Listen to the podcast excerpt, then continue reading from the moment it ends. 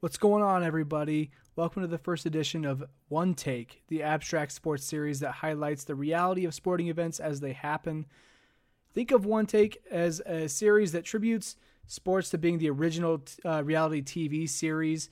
Um, the way you can expect it to happen is it'll be me delivering my thoughts to you in one take, one recording, just as any particular game or series happens in professional sports. There are no do overs. What is said is in the books just like the game, just like the series, just like this recording. Um, and this first episode happens to be about the rise of the Utah Jazz. Um, I want to talk about um, how they've grown as a team this season. It's been pretty miraculous, you know. Um, they they took the LA Clippers to Game Seven in their first round of the NBA playoffs in 2017 that's a lot to be said because they were the they were the ninth spot last year. They climbed up to the fifth spot in the West this year, and as we know, the West is kind of a tough conference to compete with. So it's really good for them to be able to climb to that status and get that playoff experience. Um, I mean, let's talk about that first round. They beat the Clippers three times on the road. The only home game that they won, I actually was able to attend. And I have to say that it was one of the most exciting sporting events I've ever been a part of. I if you know me personally, I'm a Lakers fan, but I found myself cheering my ass off for the Utah Jazz. That shouldn't happen, but the playoff experience drug me in and I I loved it, man. It was so awesome. But that first round is such a huge playoff experience for a hodgepodge playoff team. And what I mean by that is, you know, not only are they playing with mediocre offensive talent, led by Gordon Hayward, but they also have veterans like Jordan, Joe Johnson and Boris Diaw, uh, especially Diaw, who's seen a lot of playoff experience as a Spur in San Antonio. But they also have a future All Star defender in Rudy Gobert. I think he should have been he should have been in the All Star uh, lineup this year, if you ask me. But you know they they don't have like the best team offensively or defensively. They're just kind of good you know, and they happened to beat a team like the LA Clippers, who were a four seed. They were the Jazz were a five seed, and they have offensive and super defensive talent powerhouses in DeAndre Jordan, Blake Griffin, and you know, not to mention that guy Chris Paul, the shove off master, the guy who likes to cross people over, make it look all fancy, and then give a nice stiff arm uh, to push the defender off of them. I'm a little bit bitter there if you can't tell, but that's a great team to beat. I understand that uh, they were sort of riddled with injuries. Uh, if you look at Blake Blake Griffin going out after Game Two, I believe it was in Game Two or in Game Three. I don't remember which, but he went out with that big toe injury. Um, that was a big blow to the LA Clippers, but they also didn't have Rudy Gobert when they won that home game in Utah. So, or no, wait, they did. Did they? Shoot, I don't remember. Too bad this is unscripted. I can't look it up. But the Jazz did have to deal with that injury thing. Uh, at the very first game of the playoffs, game one, 12 seconds into the series, Rudy Gobert hyperextends his left knee.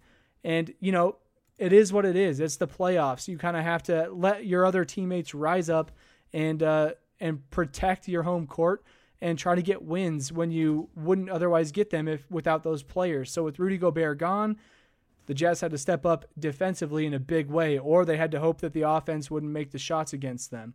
So you know, it's pretty commendable that they beat the LA Clippers in round one of the playoffs. Um, and it's huge, such a big playoff experience. They're playing against these guys. They know what it takes to get to that level again, and they know what it takes to go to the next level because they've been there. They know what it's going to take. But I, I really love the TNT crew, uh, you know, NBA on TNT with uh, Chuck and and uh, the Jet, Kenny the Jet, and and uh, Shaq and EJ.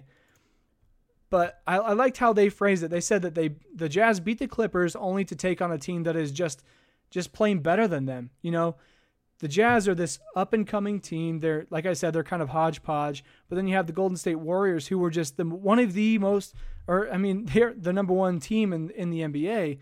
But they're the most well rounded. They have scorers on all different levels. Their bench, their team is so deep they can have players come off the bench and still provide the same offensive power. Um, you know, maybe minus some of the defensive power um, and some of the the IQ, I guess you could say. But the Jazz are going against the best team in the NBA. What better experience could it be for a team like the Jazz to play against the Golden State Warriors? Um, but um, like I was saying, like I did attend Game Four between the Jazz and the Clippers in Salt Lake, and I was I was all kinds of stoked for them to move on to the second round. But reality kind of set in when I realized they were facing the Warriors. You know, playoff experience doesn't take hold that quickly. You can go seven games in a first round of a playoffs go against the number one team in the NBA and get destroyed. And that's kind of what happened. Sort of.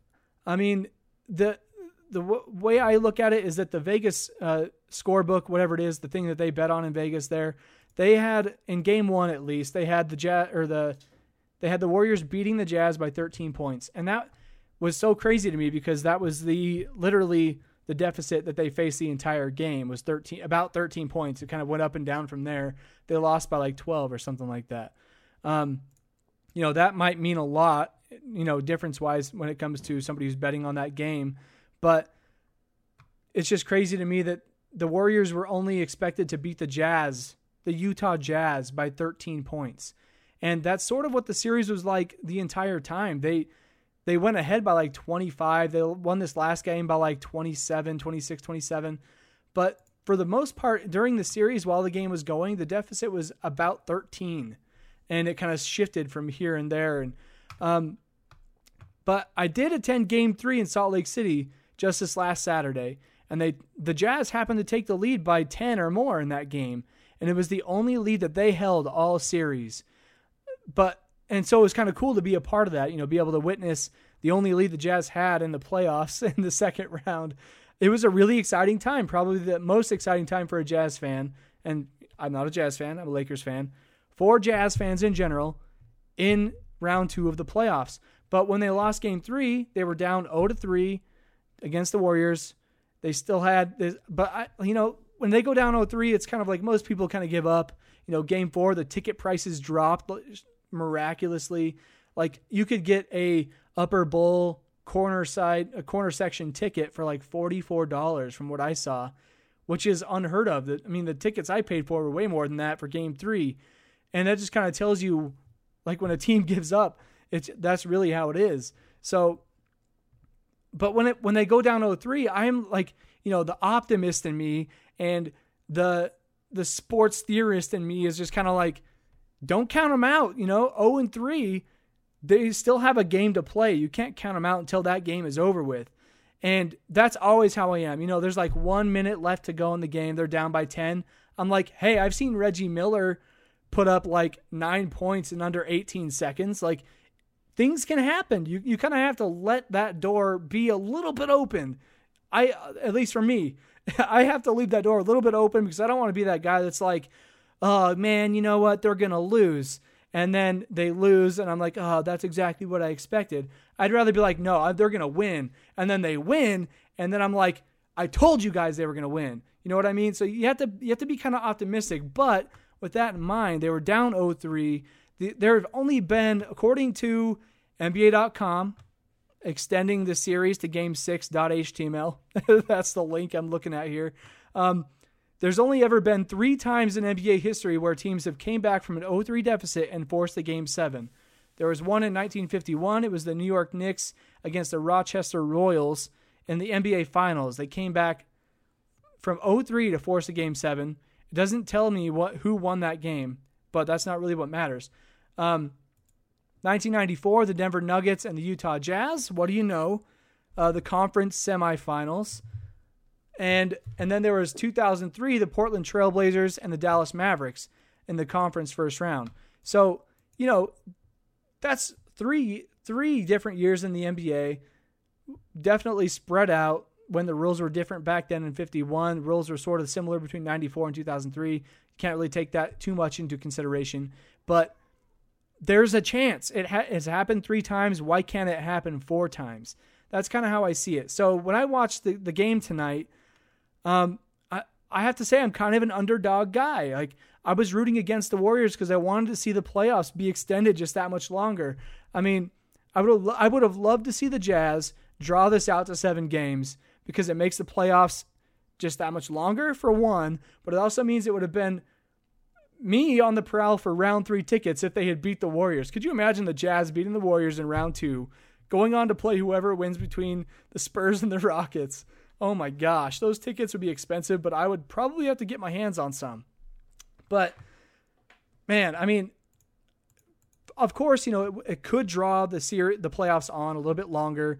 But if you think about it, right now the the Rockets and Spurs are tied up two to two, and in the East you've got the the uh, let's see, the Cavs already swept the Raptors, so the other teams are the Celtics and that other Eastern team, the Wizards. They are two and two.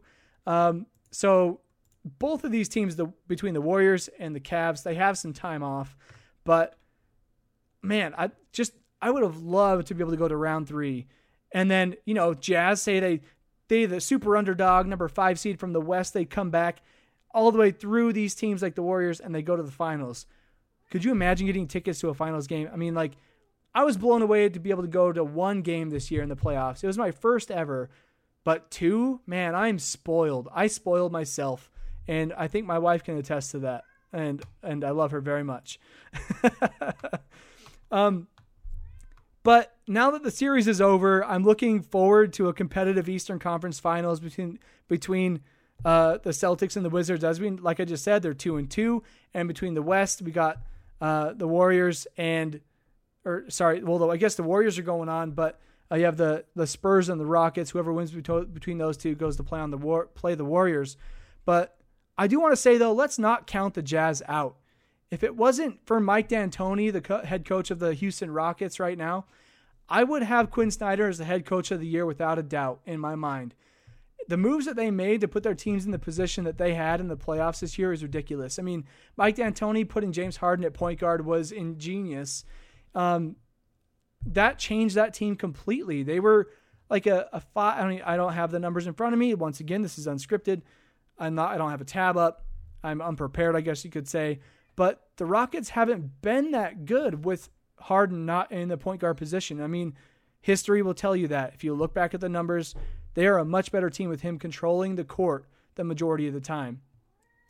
Um, but if it wasn't for D'Antoni putting him at point guard, I have Quin Snyder being the coach of the year because they they came up from like the Jazz had what 40 41 wins last year so they're about 50-50 they had about a 50% winning percentage.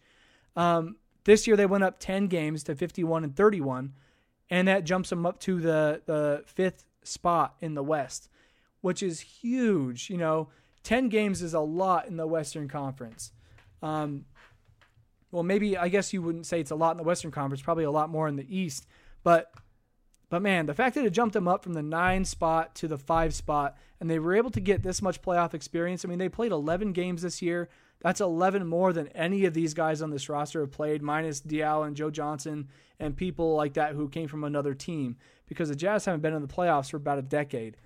Um, so it's huge for that team. The Jazz have so much to look forward to.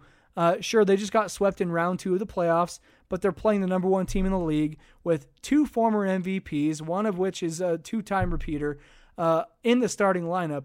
The experience they will gain from this postseason has no price tag. It's going to be everything to them next year. They know what it takes to win 51 games. Um, and they, they damn well know what it takes to get to the next level because they faced the Warriors before. You could look at the the Warriors or the Cavs, if you will, as sort of like the and I'm not going to you know, I guess you have Curry or you have Kevin Durant, and then you have LeBron James, East and West. Um, but like you can compare those guys to Michael Jordan back in the 90s when he was holding teams off from getting to the finals. And there's been comparisons about that all over the internet. Um, but you have to know that teams are going to fall eventually. You know, the Warriors are sort of a, a, a hot topic of the last three years. But before that, who was it in the West? You know, Spurs, Mavericks, Lakers, Rockets were kind of there, but they were never that far. Uh, in the East, it's pretty much been the Cavs. They've been stopping everybody. But, anyways, getting a little bit off the topic here. Uh, but from what I know, uh, or from here, they know what it takes to get to the next level. And I'm excited to see what they can do next year. Although I hope that my Lakers can do something as well. Maybe they'll get Paul George in the offseason. You know, I really do hope they can. Um, but don't sleep on the Utah Jazz. they have a very bright future if they can keep Gordon Hayward. He has that uh, that option this year, I believe, but he's a breakout All Star in the starting lineup in Salt Lake City. If they can keep him there, the Jazz are looking mighty fine, as well as Rudy Gobert. You got to have that offensive guy and that defensive guy to kind of pair up. Um, I think that could be the two major factors in their success this season. Um, but I just want to say that you can look forward to this one take series coming in multiple formats. Uh, depends on where I'm at and how urgent the topic is. For example, um, I could do it on the Abstract Sports Instagram. You can find that at Abstract Sports on there. Um, I'll put it up on the story as I'm as I'm thinking about it, or as the game's going on. I might be doing some commentary, um, or you could find it on Periscope on Twitter, and the handle there is Abstract Sports with a K. And then I mean, if I happen to be at home and I have some some freedom, I might record a video like this and put it up on YouTube and then distribute it out to SoundCloud and all the other social media outlets post production.